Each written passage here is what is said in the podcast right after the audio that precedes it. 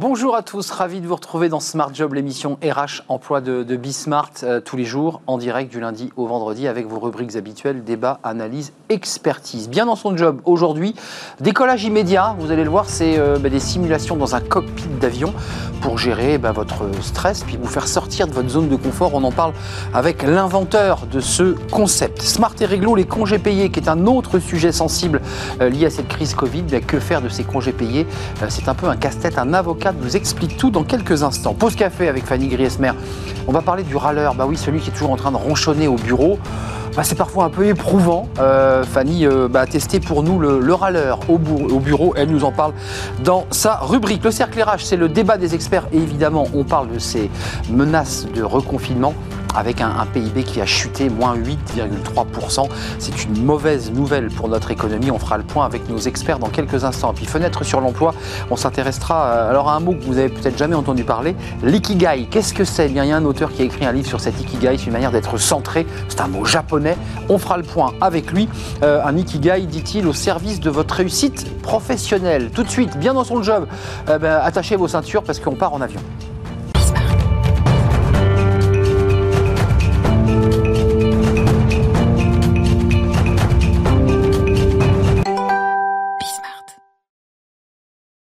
Bien dans son job, bien dans sa vie professionnelle. Il y a mille manières de, gérer son stress. Là, on va faire un focus aujourd'hui sur une initiative euh, originale, assez incroyable d'ailleurs. Euh, gérer son stress, sa relation avec ses collaborateurs et ses salariés dans un cockpit d'avion. Thomas Gasser, bonjour. Bonjour. Ravi de vous accueillir. Alors, vous êtes le CEO, c'est-à-dire que vous êtes l'inventeur, vous êtes le, fondateur, celui qui a imaginé ce concept d'Aviasim.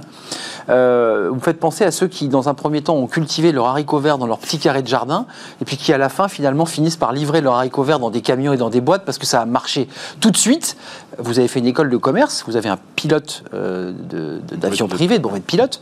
Vous ne pilotez pas des Boeing 747, non. mais vous pilotez des petits avions. Euh, et vous vous êtes dit, c'est très intéressant. Comment est née cette idée? Comment c'est parti tout ça, cette aventure d'Aviasim Alors c'est parti assez simplement euh, du fait déjà d'être passionné d'avion depuis euh, tout petit et de me dire bah, en, sortie d'école de commerce, euh, pourquoi pas juste pour me marrer les week-ends monter un simulateur dans mon garage. Et en fonction des investissements, je me suis assez vite rendu compte que c'était pas très intéressant. Et du coup je me suis dit bah, autant lier la passion et mon métier ou mon, mon, avenir. Et du coup j'ai monté un espèce de concept où potentiellement les gens pouvaient venir s'essayer au métier de pilote de ligne pour le loisir. Et en fait euh, en quelques mois, euh, l'aventure a grossi, grossi, et on a en, deux ans, deux ans après, on avait déjà 13 agences en France et en, Belgique, et, il a fallu, euh, il a fallu continuer de développer. C'est génial, c'est vraiment incroyable. Vous avez huit salariés plus tous les pilotes qui viennent vous accompagner, un plan de développement qui se prépare dans toute la France. Il y a d'autres agences qui vont s'ouvrir en direct ou en franchise. Ça, c'est le volet business.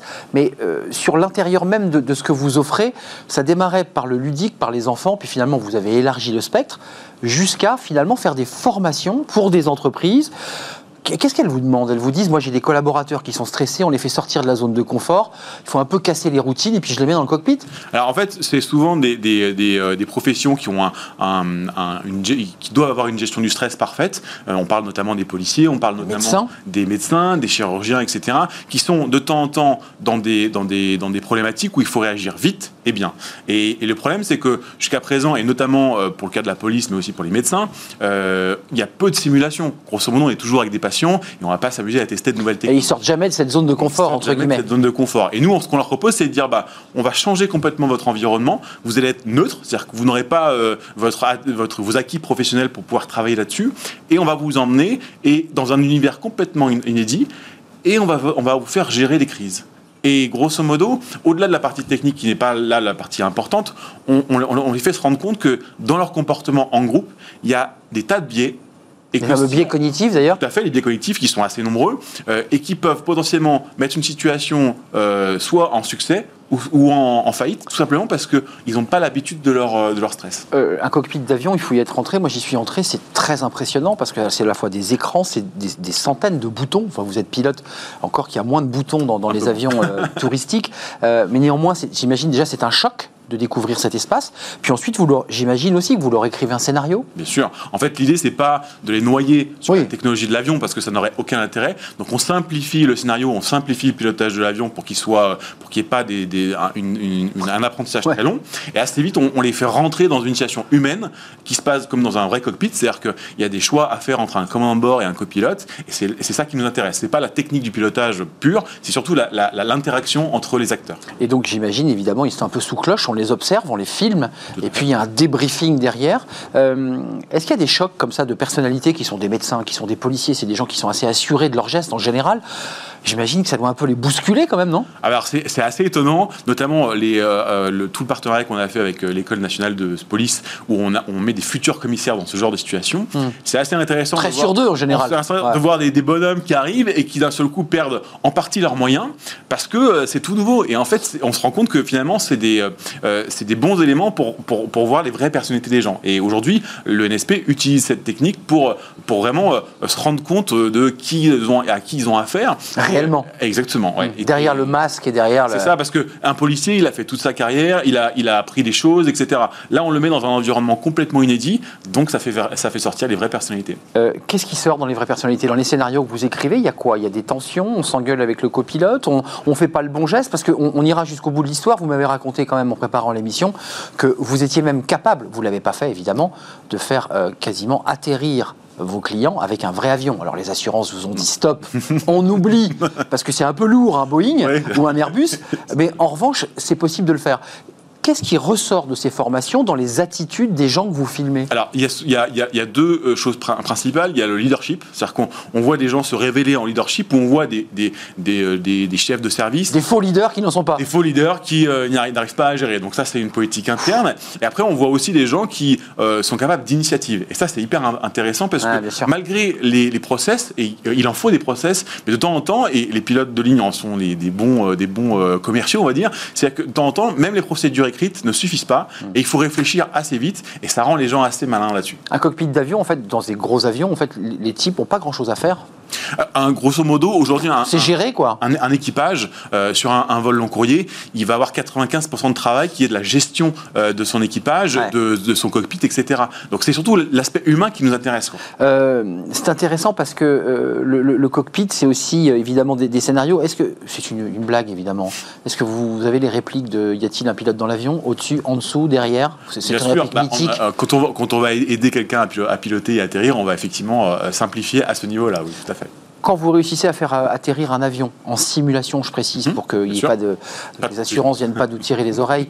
euh, Qu'est-ce qu'il en ressort dans l'attitude de celui qui a réussi? D'abord, il est au casque avec un vrai pilote. Mhm. Euh, vous lui faites euh, atterrir, voilà, un gros porteur. Comment il fait? C'est physique, c'est manuel, c'est co- comment, Alors, comment ça se passe? Grosso modo, aujourd'hui, nous, on travaille majoritairement sur des modèles d'Airbus A320, qui sont des appareils qui ont été, qui ont été conçus pour aider les pilotes. Donc, grosso modo, on met une personne en place de pilote, on va le connecter à un vrai pilote à distance, qui va le- le- le- lui donner les, les différentes indications, et assez vite, en fait, en, en- en- en- en- en suivant le process qu'on lui, recommande, etc., il va aider la machine à prendre la bonne décision et à amener l'avion au sol. Et finalement, lui, il reprendra les commandes à la toute dernière minute, quand il faudra juste faire l'arrondi. On doit voir la joie de, de votre client euh, qui, au moment où l'avion atterrit, je pense qu'on doit avoir le visage qui se détend. Il y a quand même beaucoup de stress. Ah bah, Ça génère une grosse pression, ça. Ce qui est assez intéressant, et même notamment sur tous les publics qu'on a, c'est que souvent, alors déjà, ils sont toujours très contents de venir, mais en plus de ça, il y a un petit stress quand même, parce que c'est complètement inédit. Bah ouais. Et il y a une espèce de fierté qui arrive quand on a fait poser l'avion, qui n'est pas une, une fierté mal placée,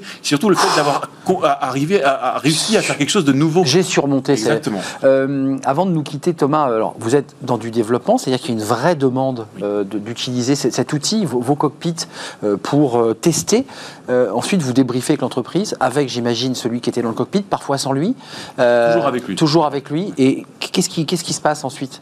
En fait, alors sou- souvent, alors ça dépend des, des- des clients et des, et des, et des, euh, et des process, demandes, Mais, ouais. mais grosso modo, on va, on va débriefer bien évidemment avec lui, sinon ça n'a aucun intérêt.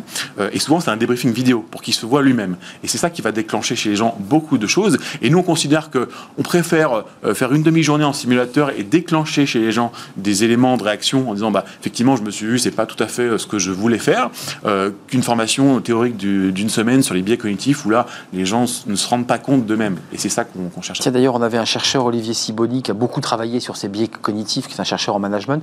Votre définition des biais cognitifs, c'est quoi? C'est quoi? C'est des pollutions qui viennent vous faire faire le mauvais choix? C'est une, une, pour nous, euh, le biais cognitif, pour nous, c'est une pollution de l'esprit. C'est-à-dire qu'à un moment donné où votre esprit doit être, votre esprit doit être hyper concentré, etc. Focus. Il y, a des, il y a des éléments de distraction qui font que ça va vous emmener dans une direction ou dans une autre, alors qu'il aurait fallu rester tout droit. Donc ça veut dire que ça, ça c'est une éducation dans le cockpit, en expliquant qu'on ne prend pas son téléphone pour regarder, qu'on est vraiment focus sur sa mission. Au-delà de ça, c'est même pas une, forcément une éducation, surtout se rendre compte qu'on est faillible. Et souvent, les gens pensent qu'ils sont infaillibles, et plus on, est, on a d'expérience, plus on se pense qu'on est, infaillible, et on les rend faillibles dans un cockpit, et du coup, ils se disent, bah finalement, peut-être qu'il faut que je réfléchisse un peu avant de, avant de faire des actions. Donc ce qui, qui génère une forme de modestie aussi sur soi-même. Exactement. Passionnant. Aviasim, vous en êtes le créateur peut-être un petit peu le, celui qui a créé Apple euh, dans, son garage. C'était votre idée de base et qui aujourd'hui se développe parce qu'après tout, c'est un outil très utile, cette modélisation d'un cockpit pour euh, bah, gérer nos, comportements à Paris, à Lyon, à Bordeaux, à Toulouse et puis d'autres villes encore en, préparation. Vous avez quelques, quelques villes à nous donner ou pour l'instant Bordeaux, on vient de valider. On arrive à Strasbourg et à Mulhouse euh, d'ici la fin de l'année et puis on va continuer à se développer un peu partout en Europe. C'est ça, le petit, le petit carré de haricots verts qui devient une usine avec des camions qui livrent les haricots J'espère avoir de plus en plus de camions. Exactement, et d'avions donc dans votre cas. Merci Thomas Gasser, vous êtes le, CEO d'Aviasim. Merci d'avoir fait un détour par le plateau de, de Smart Job. Euh, retour au droit. Bah oui, le droit, rien que le droit. Les congés payés, ça c'est un vrai sujet euh, pour les salariés et pour les patrons parce que la crise Covid évidemment a fait accumuler des dizaines et des dizaines de jours de congés payés. Que faire? Faut-il les payer? Comment s'organiser? C'est une question qui est posée et nous la posons à un avocat dans Smart et Réglo. Smart et réglo, un focus, un éclairage juridique chaque jour avec un avocat, une avocate, Nathalie Cerquera. Bonjour. Bonjour. Ravi de vous accueillir sur le plateau de, Smart Job. Smart et réglo, c'est la parole aux, avocats sur un point précis. Euh, avocate associée pôle droit social au cabinet Berset.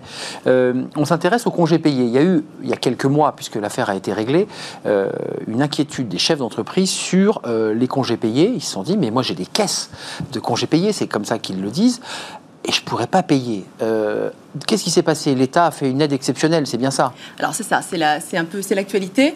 Euh, L'État a mis en place une aide exceptionnelle depuis le 1er janvier, qui devait s'achever au 31 janvier et qu'ils ont décidé, là tout récemment, il y a un décret qui est sorti le 20 janvier, ils ont décidé de le décaler jusqu'au 7 mars.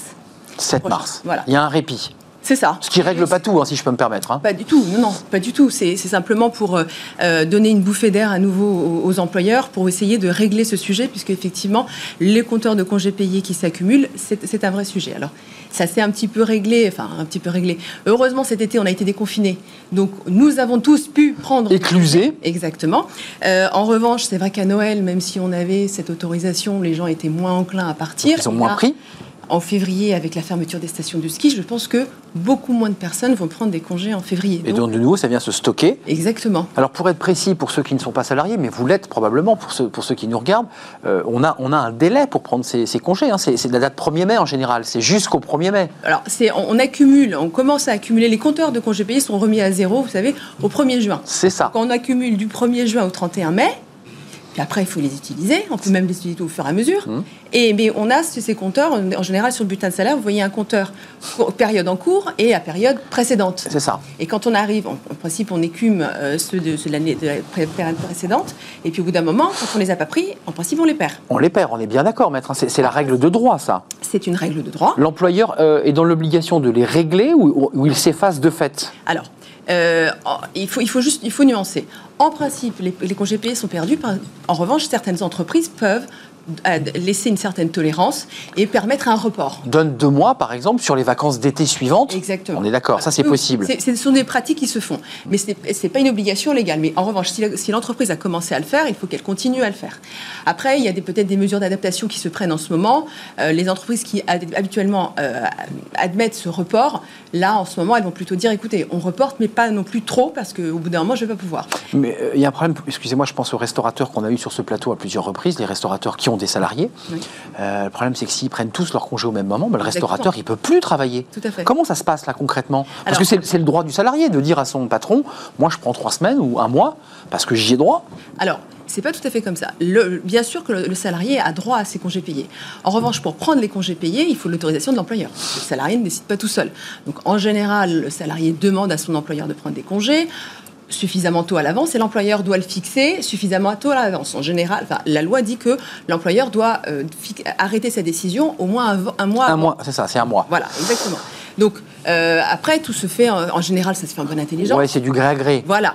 En revanche, il y a, euh, on a eu un- un- une mesure exceptionnelle qui a été prise au mois de mars et qui permet, dans une certaine mesure, aux employeurs d'imposer On y arrive. aux salariés de prendre des congés. Est-ce que avant cette règle un peu particulière qui est liée au contexte Covid, si, si on se replaçait en février ou en janvier 2020, c'est-à-dire là où tout était beau et ensoleillé et sans masque, est-ce qu'un employeur pouvait imposer des, des congés à son, à son salarié ou à ses salariés Dans, des- dans un cas, ex- dans les cas ex- exceptionnels de fermeture de l'entreprise, uniquement. Quand l'entreprise ferme, on demande Voilà. aux salariés, entreprise fermée, c'est en août souvent, Voilà. donc prenez vos congés, les usines, euh, voire même parfois des chaînes de télévision, on s'arrête Voilà. et donc vous prenez les congés à ce moment-là. Et il n'y a pas de recours possible pour le salarié. Non, non, non. non.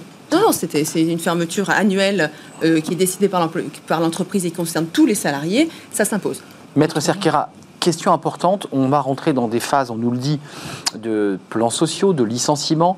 Euh, c'est pareil, là, euh, dans le cadre d'un départ, euh, licenciement économique, pour cause économique, on paye les congés payés, on est bien d'accord. Et les RTT qu'on n'a pas encore évoqués.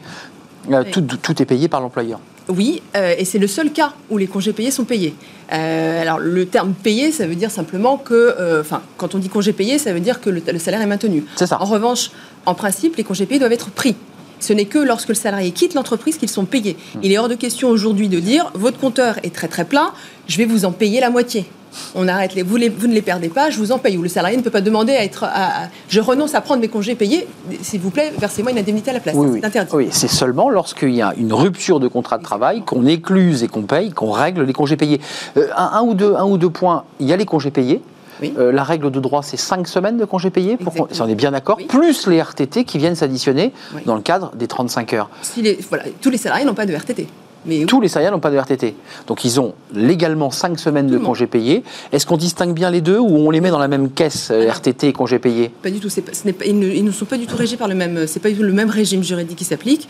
Les congés payés, tout le monde a droit à ces cinq semaines de congés payés. C'est la loi. Voilà. Les RTT, donc seuls certains salariés ont des RTT. Alors, il y a les, les vrais RTT, les faux RTT. Aujourd'hui, non mais c'est vrai, on Ah, utilise on les reconnaît là. les vrais RTT. C'était, ça résulte de la réduction du temps de travail quand on est passé de 39 à 35 heures. Les lois Aubry. Il y a Un et longtemps. deux, il y a longtemps. Bon, euh, c'était pour compenser les 35-39 heures. Aujourd'hui, on parle de jours RTT pour les, les salariés qui sont en forfait jour. Eh oui. Ceux qui doivent travailler 218 jours. Donc, Les cadres. le différentiel, on l'appelle ça jour RTT, c'est un abus de langage, bon, mais c'est dans le langage courant.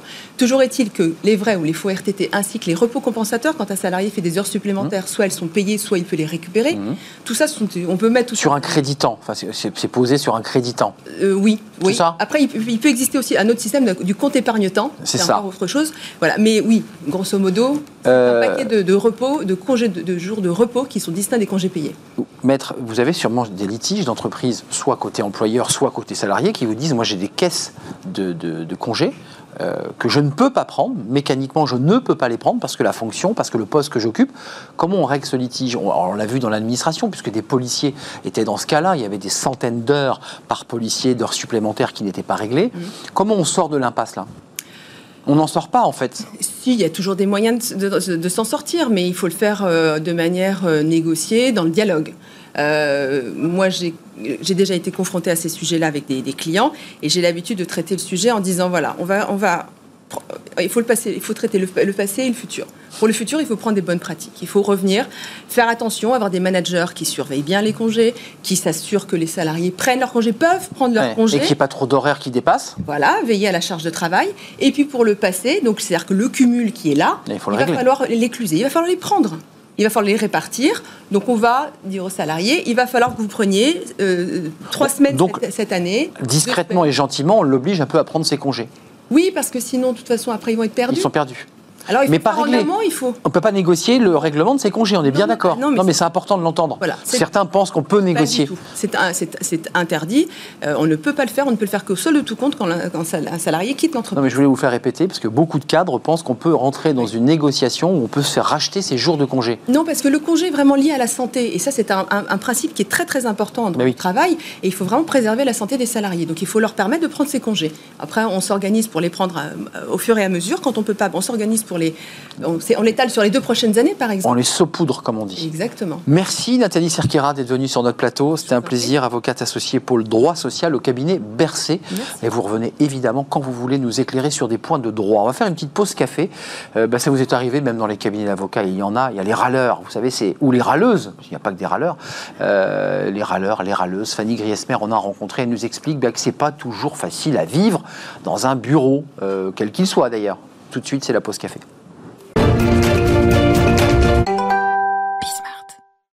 Fanny Griesmer, qui replace son micro pour qu'on puisse le- l'entendre. Bah, Installez-vous, vous êtes chez vous.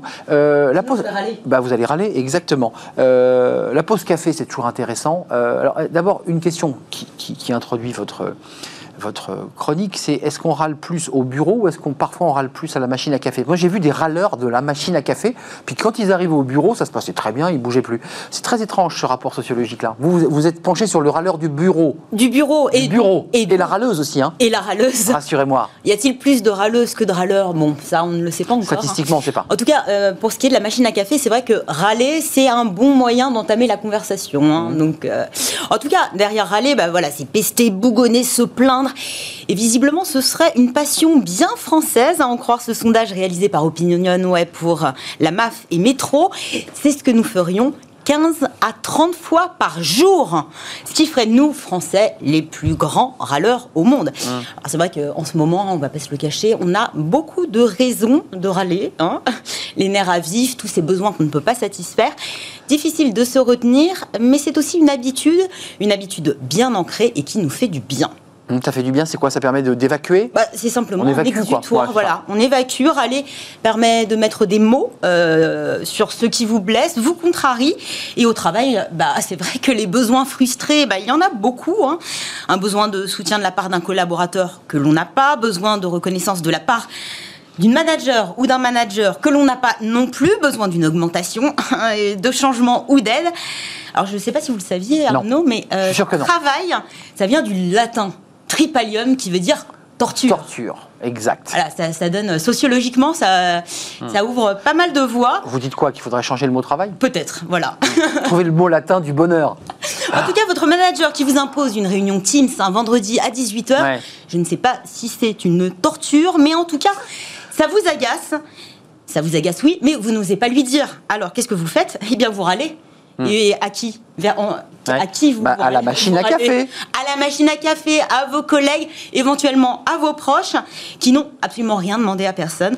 On sait pertinemment que ça ne changera rien, mais pourtant, euh, voilà. On, Mais il y a un portrait robot du râleur ou Peut-être pas chercher un petit peu de, de soutien. Il y a un portrait robot du râleur On tous est un- tous, on est tous le râleur de quelqu'un On est tous le râleur de quelqu'un, mais on a un collègue qui, a, qui, est, qui est champion du bureau. hein. Vous savez, il arrive euh, vers 9h et à peine arrivé, bah, il se il se lamente hein, déjà. Ouais, la machine Sur- marche mal. euh, sur ses insomnies qui plombent ses nuits, il est fatigué, absolument tout le monde doit le savoir. 10 heures, ah ouais, il s'en prend euh, au café, hein, qui est toujours aussi mauvais. Ouais, c'est vrai. Vers 11 heures, bah, il entame une longue litanie contre sa charge de travail qui est bien plus importante que celle de ses collègues. Hmm. Euh, à qui le tour ensuite bah, À son ordinateur qui ne fonctionne pas comme il le souhaite. Qui met du temps à démarrer. Puis après, il y a son manager, hein, voilà, qui ne comprend rien, n'a rien. C'est finalement celui qui vous manque le moins, maintenant que vous êtes en télétravail, peut-être. Donc en fait, vous nous faites le portrait d'un râleur casse-pied quand même.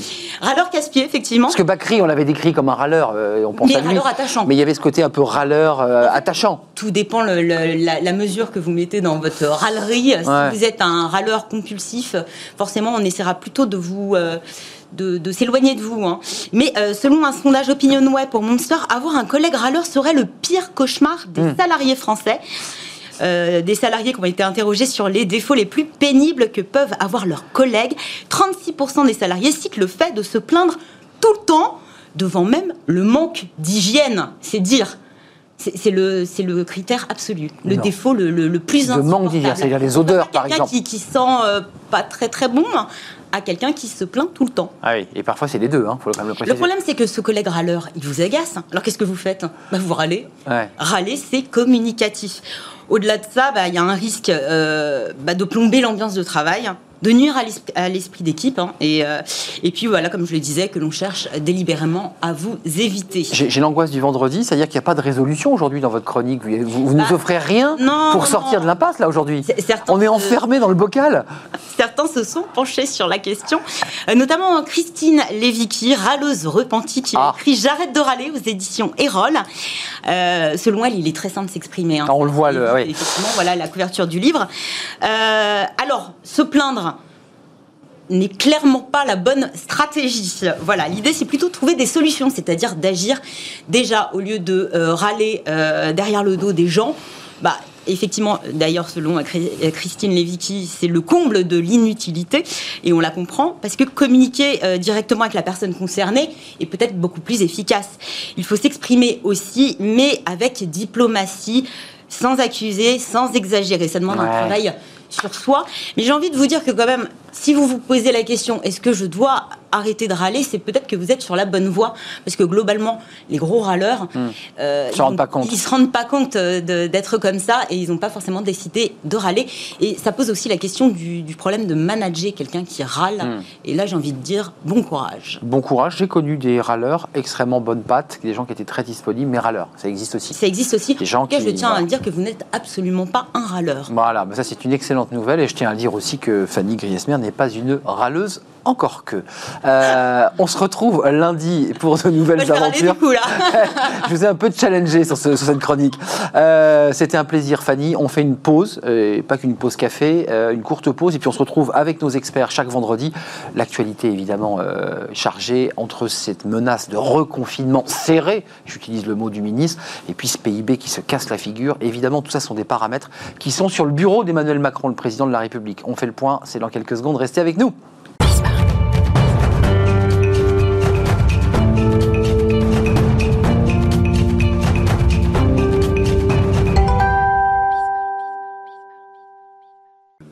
Le cercle RH, notre débat, le débat des experts, comme chaque vendredi, avec deux experts sur ce plateau. Je vous les présente parce que l'actualité est riche.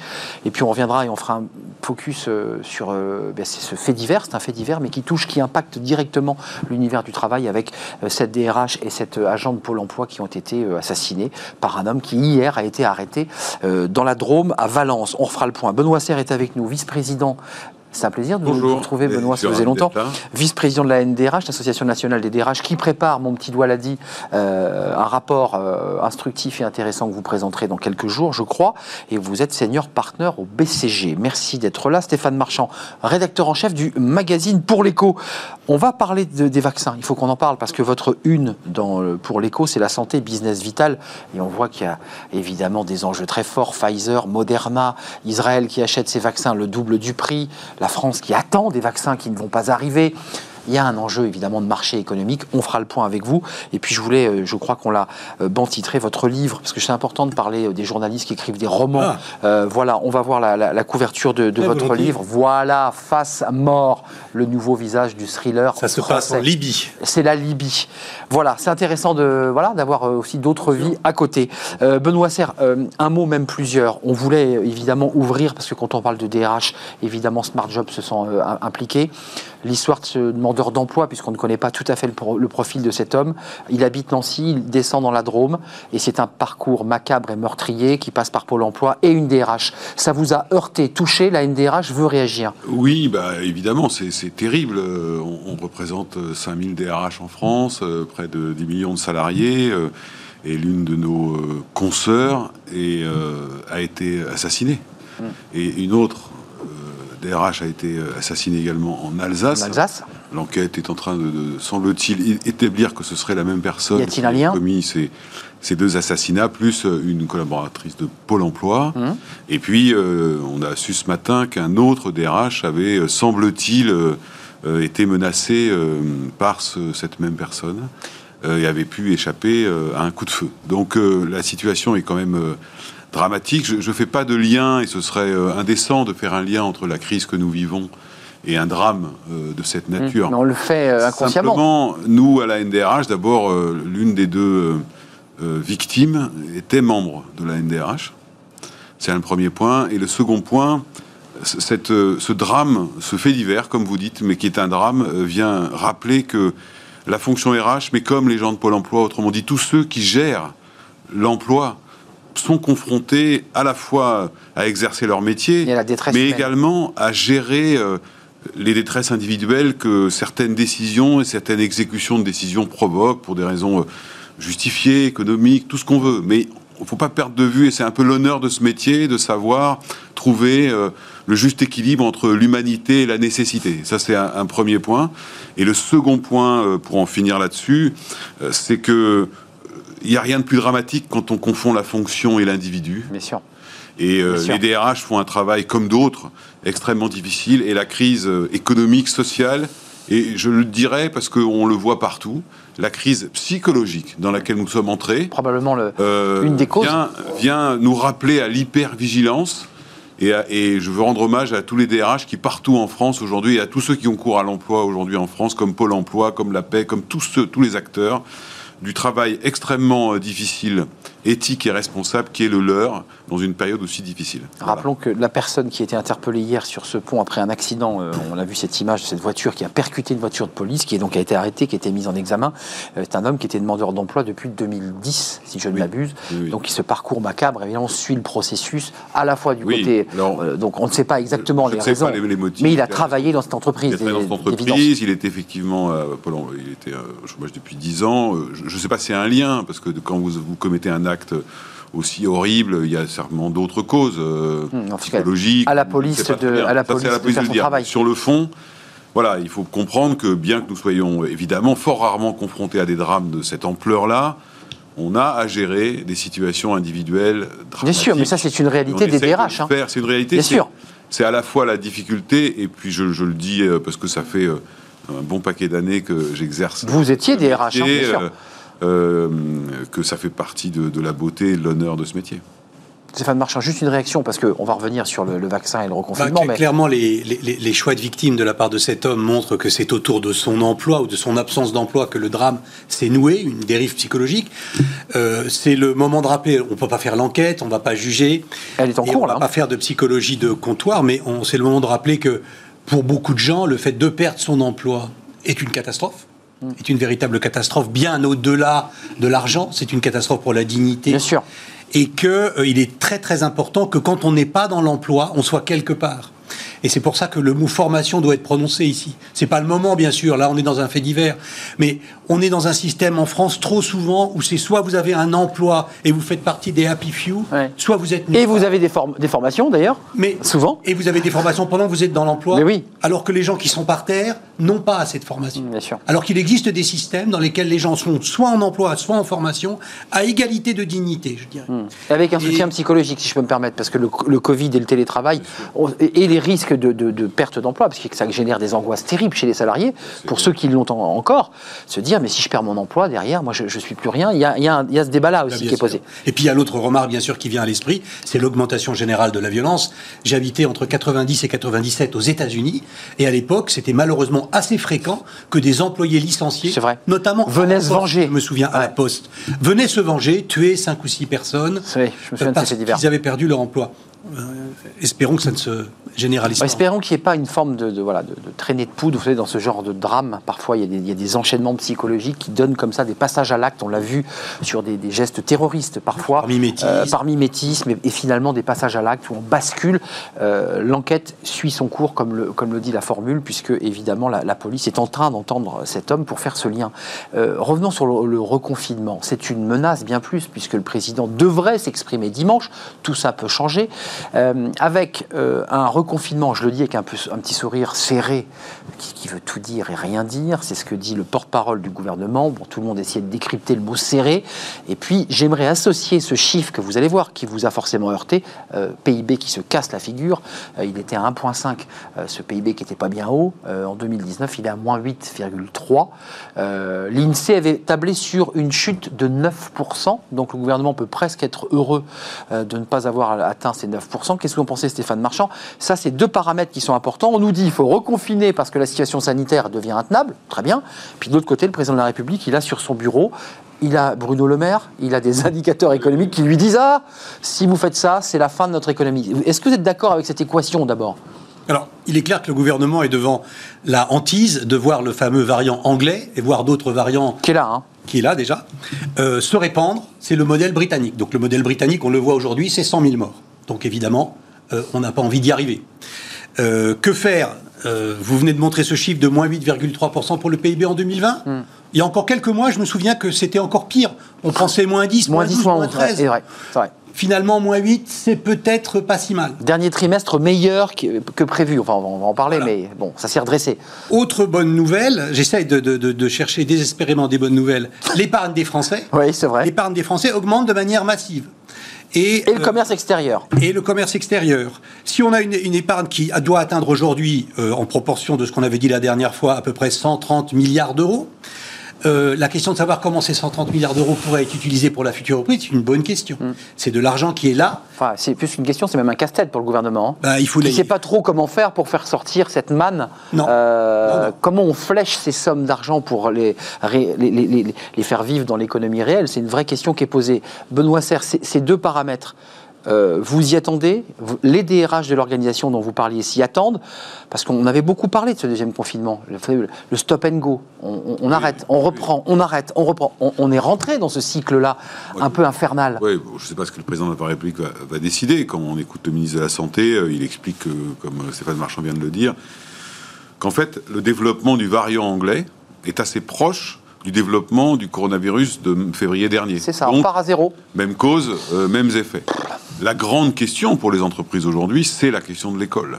Si les écoles sont fermées, alors la perturbation dans l'organisation euh, des entreprises va être terrible parce que tout le reste, malheureusement, je dirais, On s'y est fait. on sait faire. Ouais, c'est vrai. Entre le télétravail, la répartition, alors c'est pas c'est pas idéal, hein, Non, on est loin. hein. on y arrive à peu près. Euh, on sait faire.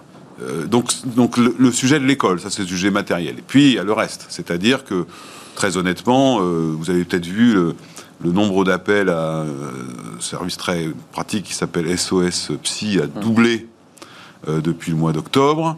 On voit, nous, dans les entreprises, euh, qu'effectivement, les gens sont épuisés, on a de plus en plus de cas individuels, de sentiments d'isolement. Donc, le confinement viendrait alors euh, rajouter une couche. Alors, encore une fois, euh, l'équation euh, dont Stéphane Marchand en parlait, on est dedans euh, depuis un an.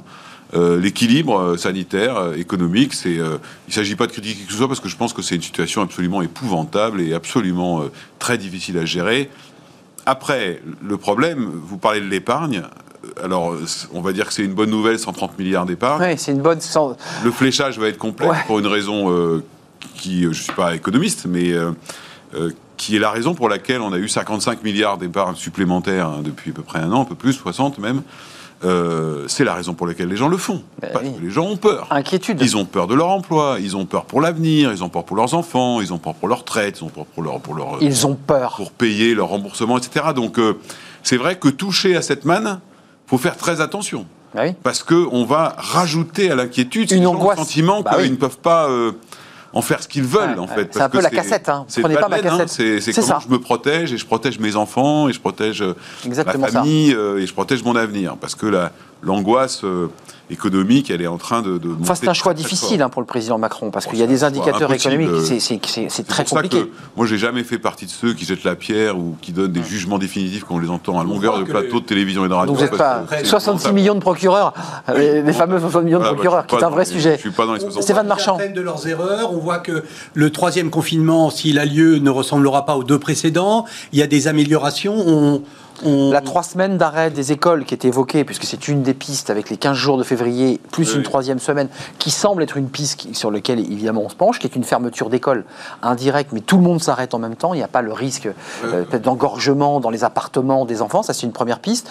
Euh, après, euh, il y a un débat économique qui est posé, puisque votre vaccin, et c'est la une, vous dites quand même, il y a quand même des tensions énormes sur ce marché du vaccin, parce que c'est une course contre la montre, c'est deux courbes qui se croisent. La montée du virus et de l'autre la vaccination. Au moment où on se parle, on sait qu'il y a des bureaux, là, aujourd'hui, de vaccination qui n'ont plus de doses.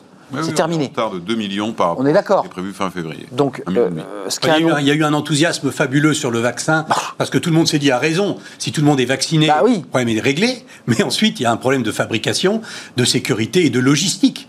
Sans oublier euh, des arbitrages euh, un peu douteux, euh, dans la mesure où certains producteurs privés sélectionnent les cibles, et quand la cible ne paye pas assez, changent de cible et vont le verser ailleurs. Donc évidemment, ça, ça pourrait. C'est du business, ça. hein? Ah, c'est du business, bien entendu. On Ouais. peut pas, on peut pas l'éviter d'ailleurs. hein. Ouais. Je pense pas que une recherche publique aurait été capable de répondre efficacement à la demande de vaccins. Donc il faut Vous, que vous pensez privée. Parce que là, vous soulevez le débat de Sanofi et de Pasteur qui ont, qui ont- jeté l'éponge et qui disent depuis deux jours, qui font de la communication, qui disent ils non, non, c'est pas un échec, c'est du retard. Oui. Enfin, c'est c'est un échec cuisant. Mais vous savez, euh, la- la- la- la- fabriquer un médicament, c'est prendre des risques colossaux, qui se chiffrent en 5, 10, 15 milliards. Euh, la chance des euh, laboratoires américains et, et anglais euh, qui ont fabriqué le, le vaccin qui marche, euh, le fameux ARN messager. C'est ça. La chance qu'ils ont eue, c'est qu'ils n'avaient que cette technologie à leur disposition. Et par conséquent, c'est un coup de chance extraordinaire. Et c'est cette technologie-là. Et c'est cette technologie qui marche. Il y a le Moderna, Alors que hein, qui- Sanofi, ouais. lui, a à sa disposition plusieurs technologies. Il a fait un choix, il a pris un risque, et pour le moment, il a perdu. Hum, Il a perdu, on est d'accord. Bah, pour le moment. Mais ça va durer longtemps, les vaccinations. Ça va pas durer six mois. hein. Ça sûr. va durer des années. Des années. Sanofi peut se refaire et revenir dans le jeu. Pasteur peut se refaire et revenir dans le jeu. Enfin, Pasteur ne fabrique pas. Ouais. Pasteur recherche. Recherche. Enfin, on a, on a raté la première Sur étape. les là. vaccins, il y a une grande inconnue, hein, qui est la durabilité du vaccin. C'est vrai. Peut-être d'ailleurs que le choix de Sanofi, euh, à la fin de l'histoire, est le bon. Euh, ça, c'est une autre, euh, c'est une autre affaire. Après, sur le vaccin, euh, vous savez, je, je- je- je discutais il y a deux jours avec la présidente du syndicat des pharmaciens, qui euh, déplore que le fait, les pharmaciens n'aient pas l'autorité ou l'autorisation de, de vacciner. Parce que si je prends ma casquette purement NDRH, le sujet, dans les grandes entreprises, on va pouvoir organiser le vaccin, parce que le ministre nous l'a demandé. Au printemps. Mais au printemps, Sans mais on date. va le faire parce Ouais. qu'on a des services médicaux intégrés, etc. Mais dans les PME, TPE, Totalement on n'a pas les moyens de le faire. Donc on ne comprend pas pourquoi on n'autorise pas les pharmaciens à vacciner, parce que ça serait des, des îlots de vaccination de proximité pour les PME, TPE. Donc ça, le sujet logistique, il est alors encore faut-il qu'on les reçoive en temps et en heure, parce que vous avez noté qu'on devait avoir 4 millions de personnes vaccinées à la fin du mois de février, et le gouvernement a annoncé qu'on n'en aurait, entre guillemets, Hmm. que 2,5 millions. Et rentrons pas dans le détail. hein, il y a deux vaccinations La- pour voilà. chaque personne. hein, la donc, vitesse euh, de vaccination détermine la vitesse de reprise économique de toute façon. Et Mm. que il faut bien comprendre que la concurrence entre les pays que vous avez évoqués est considérable. Terrible. Puisque ceux qui sont vaccinés les premiers peuvent reprendre Plus vite. un semblant de vie économique normale les premiers. Bah oui. Et la concurrence mondiale, elle s'est pas arrêtée avec le vaccin ni avec le Je coronavirus. précise qu'Israël a payé deux fois plus cher le Pfizer, mais par contre, sa population Oui. est quasiment intégralement temps, hein. vaccinée, moins nombreux, mais le, la- la- le rythme de vaccination s'est fait très rapidement. Son armée aussi. Euh, et avec une organisation militaire Pour eux, est considérablement important. et une élection, une réélection, enfin en tout cas un nouveau vote au mois de mars, euh, et qui aura une incidence, cette vaccination rapide. On imagine les enjeux politiques qu'implique la- l'accélération de la vaccination en Israël. Euh, sur sur la, suite des événements côté NDRH, alors vous n'avez pas de boule de cristal, Stéphane Marchand non plus. Euh, Qu'est-ce que vous disent vos indicateurs, votre tableau de bord à NDRH sur la situation de notre pays? On a des indicateurs, on l'a vu. Il y a le PIB, euh, il y a la consommation, il y a les exportations. Ce sont des gros chiffres.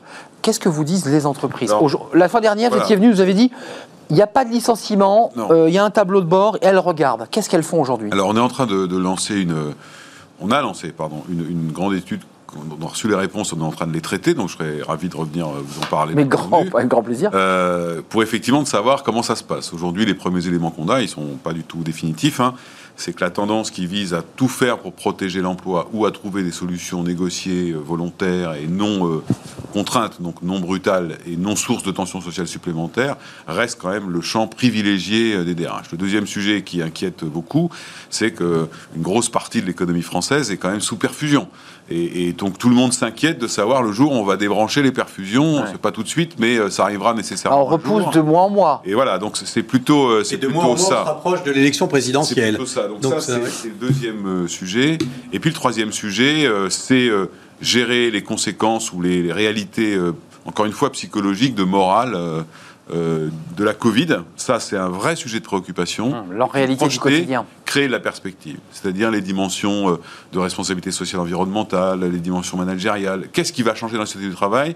Comment moi, entreprise et moi, DRH, je me prépare à transformer mon entreprise pour répondre aux aspirations des salariés? Voilà un petit peu une c'est- espèce de jeu d'échecs c'est la devant feuille de route. lesquels, euh, sont les DRH, mais encore une fois, on aura les- la totalité des résultats dans, dans 5-6 jours, et donc euh, je pourrais vous en donner plus de détails. Et avec une- la présentation d'un rapport, ça sera, je crois, début février, Exactement. qui est assez attendu parce que ça donne une photographie Oui, oui, bah, souvent une assez photo, intéressante. vous reviendrez. Stéphane Marchand, la, la suite. Euh, J'ai vu que les, les- les importations avaient, avaient baissé en France, mais les exportations, nos exportations étaient bonnes, ça c'était un point positif. Nos investissements étaient bons. Euh, les levées de fonds étaient, étaient, étaient très bons. Ce qui est très intéressant, c'est ce contraste. Et évidemment, la, la- la- la consommation des ménages a faibli, a baissé, notamment au dernier trimestre. Donc c'est très contrasté notre économie finalement. Y a- il y a des choses positives.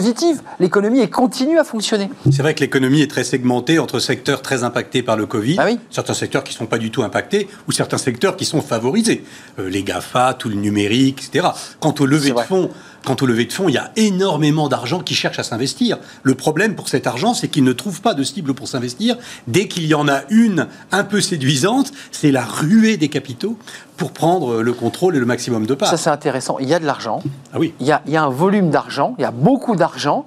Simplement, c'est ce que vous dites. Il n'y a, pas aujourd'hui de possibilité de pouvoir l'investir au bon endroit. Aujourd'hui, le- euh, l'économie est dans la situation inverse de celle qui était il y a 30 ans. Vous avez trop d'argent, trop de capitaux et pas assez de travail, pas assez de gens, pas assez de formation, pas assez d'ingénieurs, pas assez de plein de choses comme ça. Donc il faut accélérer. Donc la, la valeur aujourd'hui rare, c'est le travail, c'est l'homme ou la femme formé Et sa compétence. et sa compétence. Ça, c'est rare. Le, le fric, si vous Oui, me permettez. Il y en a. Ouais, il y en a. Stéphane Marchand est très intéressant parce que c'est l'un des premiers enseignements qu'on voit, et nous, DRH, évidemment, ça nous réjouit. Bah oui. C'est que plus que jamais, on a pris la conscience du caractère indispensable, irremplaçable des compétences des hommes et des femmes dans les entreprises. Rappelez-vous, il y a encore euh, plus d'un an maintenant, dans l'ancien monde, moi j'étais interrogé. On me disait, est-ce que vous croyez que l'IA va remplacer tout le monde Oui, question J'ai jamais cru ça. ouais. Et ben là, il y a une conscience très forte, et vous venez très bien de le décrire, qu'on fait rien de mieux que les êtres humains pour faire fonctionner Ouais. les entreprises et faire vivre la vie sociale qui est absolument euh, fondamentale. Et ça, ça veut peut-être dire que demain, la digitalisation sera au- fait au service de l'être humain et pas contre. Hum. Oui, elle va, revenir à sa, elle, va, elle va revenir à sa juste place. Exactement. La leçon de cette pandémie, c'est que quand vous empêchez les êtres humains d'être proches les uns des autres, tout s'effondre. Exactement. C'est ça. Ah, Rappelons que l'IA, quand même est fabriquée par l'homme, puisque ce sont des programmes, mais, des, euh, mais- logarithmes, des algorithmes qui sont fabriqués. J'ai tout entendu là-dessus. C'est vrai que cette question a été posée il y a un an. Certains de vos confrères ou consoeurs Les robots, les- Est-ce que vous pensez que l'IA va remplacer les DRH Je leur ai dit, bah, d'abord, un, non, ça m'arrange pas. Enfin, ils ont Mais des outils, ensuite- euh, ils ont des outils à Oui, mais bien sûr, mais, c'est ne pas, c'est ça pas remplace pas le, remplacer, le c'est DRH. augmenter, c'est augmenter de valeur ajoutée. Par contre, ce que vous dites est vrai, il va y avoir une accélération de l'obsolescence des compétences actuelles qui nécessite, et on ne le voit pas, des investissements dans la formation et la préparation à l'employabilité de toutes les générations, qui doivent être Hmm. Absolument considérables. Ce sera une des clés de la reprise. On a des spécialistes ou des chefs d'entreprise qui viennent nous dire d'ailleurs qu'il manque d'ingénieurs dans la tech, avec des ingénieurs sur la Il y a des data. pas Il y a des métiers aujourd'hui qui sont sous tension et c'est vrai que ces Oui. ingénieurs. Oui, euh, mais il ne faut pas perdre les gens qui ont des métiers aujourd'hui. Et il ne s'agit pas qu'ils le perdent demain par défaut de compétences. Et ça, ça s'anticipe. C'est vrai. Et Ça donc, donc rester dans l'entreprise pour continuer à garder évidemment euh, des valeurs ajoutées et des salariés. Parce que s'ils sortent, c'est ce que vous évoquiez tout à l'heure, ils sortent, ils sont sur le bord du chemin. Et, et évidemment, euh, c'est- c'est une et c'est- très un compliqué. mécano très complexe. Benoît Serre, merci. Vous revenez Merci à vous. mercredi nous parler d'ailleurs, euh, je, précise, du, du DRH de demain, le DRH augmenté. Vous savez, c'est un homme robotisé avec des une femme, algorithmes. une femme, une ou une femme, bien sûr, il y a beaucoup de femmes dans votre métier. Euh, Vice-président de l'ANDRH, avec ces chiffres consolidés qu'on attend, et puis votre étude dans quelques jours, parce que c'est c'est toujours évidemment intéressant d'analyser votre réseau. Stéphane Marchand, rédacteur en chef pour l'écho, euh, la santé, business vital, euh, puis à la fin, euh, qu'il est bon de gagner plus que son voisin. Ça, c'était un truc un peu sociologique, mais qui, Oui. qui est pas lié au vaccin. C'était voilà, je, je- je le lirai avec plaisir parce que c'est vrai que c'est peut-être qu'on regarde un peu, ah, je gagne quand même 300 euros de plus. C'est parce que je suis bien meilleur que lui, c'est bien connu. Donc vous, vous êtes un peu amusé, évidemment. Et puis face mort, là, c'est un sujet très sérieux. C'est une enquête menée comme par une sorte d'agent secret euh, que n'est pas d'ailleurs Stéphane Marchand euh, en Libye. Voilà, c'est une enquête face mort. Ça, c'est votre livre. L'éditeur, euh, c'est Fleuve Noir. Fleuve Noir. Vous restez avec moi, évidemment, encore quelques instants. Ces, ces fenêtres sur l'emploi. Il y a beaucoup de penseurs, de coachs qui s'intéressent comme ça à la manière de- d'être centré, vous savez, être bien centré avec soi-même. Et là, il y a un auteur, c'est le livre de, de Smart Job euh, chaque vendredi, qui nous parle de l'ikigai. Alors, je ne sais pas si je l'ai bien dit, mais en tout cas, ça vient du Japon. Euh, ça vient d'Okinawa. Bon. Et Ah, bah, ça vient. Philosophie, absolument. On l'accueille, c'est tout de suite.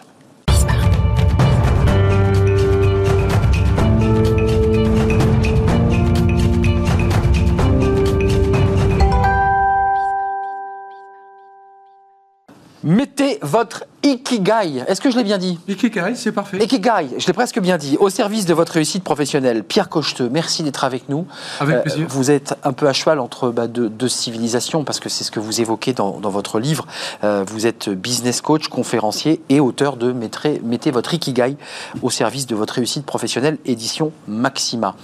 Alors évidemment, vous, alors on voit euh, cette photo avec ce sigle euh, qui est très particulier. hein, ce, ce- C'est quoi l'ikigai Kezako? Alors l'ikigai, c'est d'abord une philosophie issue du Japon médiéval, qui est une philosophie de vie qui permet de se sentir bien dans sa relation avec les autres. Euh, en ce moment, c'est très à la mode, puisque Ah oui. une partie de la santé, euh, eh bien, c'est aussi la psychologie. On en parlait tout à l'heure, hein, euh, des gens qui SOS Psy disent je suis pas bien quoi. Oui, exactement, parce que l'être humain est un animal social. Donc au départ, c'est une philosophie. Cette Venu philosophie- d'Okinawa Ve- Venue de l'île d'Okinawa, Ouais, tout à l'île des centenaires. La, fameuse île des centenaires. Ouais, c'est ça. Euh, c'est une philosophie qui a été importée euh, en, par chez nous par un, un auteur américain qui est Mark Vine, qui l'a euh, transformée pour la rendre adaptable avec ce fameux schéma quatre cercles et les quatre questions. Pourquoi est-ce que je suis bon? Qu'est-ce- Dans ça, quelle est ma passion? De quoi le monde a-t-il besoin? Et pourquoi puis-je être euh, payé par les autres? Ça, c'est la, la- la structuration, je dirais, la, la manière dont on se pose les bonnes questions. Voilà, c'est euh, l'outil de développement personnel, entre, entre guillemets. Et moi, j'ai adapté cette, euh, cet outil de développement personnel au monde de l'entreprise, puisque moi, je m'intéresse évidemment à la performance économique et au bien-être des collaborateurs. Il n'est pas déconnecté dans votre, dans votre travail. hein. Il, y a, il y a performance, mais adapté ou quoi, qui, qui est traversé par l'ikigai? Exactement. Donc moi, je me sers de l'ikigai pour remettre les gens à leur place, puisque le, la polyvalence n'est utile et, et permise que pour les gens qui sont euh, euh, faits pour ça. C'est une petite partie de la population. Tout le monde ne peut pas être euh, adaptable en permanence. Les autres sont des experts. Ceux qui sont des experts ont besoin de s'aligner avec leur expertise et de développer ce que j'appelle leur zone de génie ou leur ikigai. C'est- totalement passionnant. Quand vous leur euh, présentez cette, euh, cette philosophie, c'est un peu un choc. hein. On est de la culture occidentale, judéo-chrétienne. Vous amenez une philosophie, euh, je dirais quoi, qui s'inspirerait quoi de, de- du bouddhisme, qui C'est une philosophie japonaise, donc le- le- le- la culture japonaise est empreinte de shintoïsme plutôt. shintoïsme. Euh, et effectivement, c'est c'est une autre façon de penser la relation avec les autres. Ce qui est particulier à la culture japonaise, c'est cette prédominance du groupe sur l'individu, C'est ça. ce qui est un peu l'inverse de chez nous. Hum, Exactement. Le- le- les Japonais travaillent pour leur entreprise, travaillent pour leur société, ils ne travaillent pas pour eux. C'est ça qui. Le le groupe prime sur l'individu. Comment, comment vous le transposez dans des, dans des entreprises dont on parlait tout à l'heure avec Benoît Serre, dans des grandes entreprises françaises qui n'ont pas cette culture? Comment vous réussissez à transformer cela? C'est par l'individu C'est par le groupe? Comment vous faites? Alors moi, je travaille essentiellement avec la direction et le management. Euh, D'abord en alignant l'entreprise avec son propre ikigai, puisque chaque groupe humain a des particularités. Donc vous définissez avec elle ses, ses valeurs son- J'aide le dirigeant à définir ses valeurs, euh, sa mission, son, sa vision à long terme, euh, la particularité de l'entreprise pour la, pour la distinguer par rapport aux autres entreprises. Et puis ensuite, j'accompagne les managers pour repérer dans leurs équipes les multipotentialistes, ceux qui sont capables de, euh, d'être adaptables et d'être polyvalents, des experts, ceux qui ne le sont pas et qui ont besoin plutôt de s'aligner avec leur ikigai. Benoît Serre, quel profil alors, lui qui est, qui est vice-président de la NDRH Bah oui, alors rigolons un peu, pourquoi pas? Comment vous le regardez? Je ne sais pas, j'ai croisé ce monsieur tout à l'heure. On se connaît pas Faut faire un suffisamment pour diagnostic. que je puisse faire un diagnostic. Mais il y a- un moment donné, il y a qu'on un- puisse échanger c'est ça. C'est une question euh, évidemment amusante parce que c'est pas en 10 secondes en, en écoutant Benoît Serre, mais d'abord vous auriez besoin avec lui de, d'avoir un- de, de faire un tableau de bord, d'échanger avec lui, et après vous, vous, vous en tirez finalement une quintessence de cet échange. Une partie de mon travail, effectivement, consiste à écouter longuement mes clients me parler d'eux pour pouvoir poser un diagnostic, les aider à s'identifier, soit parmi les multipotentialistes, soit parmi les experts, et ensuite de, de les aligner avec ce qui fait l'essence de, euh, je vais dire, leurs compétences ultimes ou leurs sweet spots, comme euh, le développement personnel aime à le dire, Ouais. euh, pour pouvoir les aider à renforcer cette zone de génie et constituer des équipes avec des personnes qui sont juste à leur place, plutôt que de pousser un collaborateur à acquérir une compétence qu'il n'a pas et qu'il finira par acquérir, mais, Mais à dans la douleur, énorme. c'est ça. Et dans la douleur. Vous, à titre personnel, vous avez écrit un livre. Quand on écrit un livre, c'est qu'on s'expose, on, on veut mettre en avant cette philosophie. C'est une philosophie. Votre histoire, à vous, c'est c'est quoi? C'est intéressant. Alors, je suis l'aîné d'une famille de trois enfants. J'ai perdu très jeune mon frère qui est décédé euh, en 84 des suites d'une rupture d'anévrisme sur la plage de Berck-Plage. Et puis quelques années plus tard, j'ai également perdu ma sœur. Donc des chocs. Donc deux chocs euh, importants dans ma vie. Et ces deux chocs m'ont permis de prendre conscience de deux choses. Notre temps est précieux. Notre santé est précieuse euh, parce que peut-être ce soir c'est fini. Donc j'ai pas de temps à Mmh. perdre. La fragilité Et de notre autant vie. profiter du moment présent pour, pour être efficace et faire ce que j'aime. Donc ça veut dire que cette philosophie, c'est être dans le présent à 100%. Être habité dans son présent. Être dans son présent. Habiter l'instant présent avec évidemment une projection dans le futur, mais, mais être plus présent dans le présent que de s'occuper du passé qui est de toute façon passé. C'est fini. Changer. Ouais, oui. Et si on veut préparer l'avenir, ben, on prépare l'avenir en, en mettant des actions là maintenant. Dans le présent. Exactement. Donc ancré, enraciné. C'était un plaisir, euh, Pierre Cocheteux. Euh, Ikigai. Ikigai, oui. Vous, vous- vous êtes aussi éduqué à cette culture japonaise, au-delà même de l'ikigai, je suis j'imagine. passionné par cette culture depuis que je suis tout gamin, Voilà. comme d'autres euh, de la culture américaine. Américaine, ouais, c'est ça, la route 66. Vous, c'est l'ikigai. Voilà, moi, Vous avez c'est- fait- moi, c'est le Japon. C'est votre route 66 à vous, c'est le Japon. Merci, c'était un plaisir de vous accueillir sur ce plateau. Ikigai Business Coach et conférencier, parce que vous expliquez évidemment, vous faites de la pédagogie, et votre livre Mettez votre Ikigai au service de votre réussite professionnelle, édition Maxima. C'était le livre de Smart Job aujourd'hui, en présence de Benoît Serre. Vous allez lui faire un diagnostic pour voir au- au- au- comment est centré euh, Benoît Serre. C'était un plaisir d'être avec vous aujourd'hui. Merci Ciao. Fanny Griesmer. Euh, merci euh, Lauriane Bouet à la réalisation, je l'avais oublié hier. Merci euh, à nos amis du, du son, à Margot et à Caroline. Merci à vous qui nous regardez. Merci de votre fidélité. Passez un bon week-end. Portez-vous bien. Il va se passer des choses ce week-end évidemment, reconfinement serré ou pas. On sera là évidemment lundi en direct. Bye bye.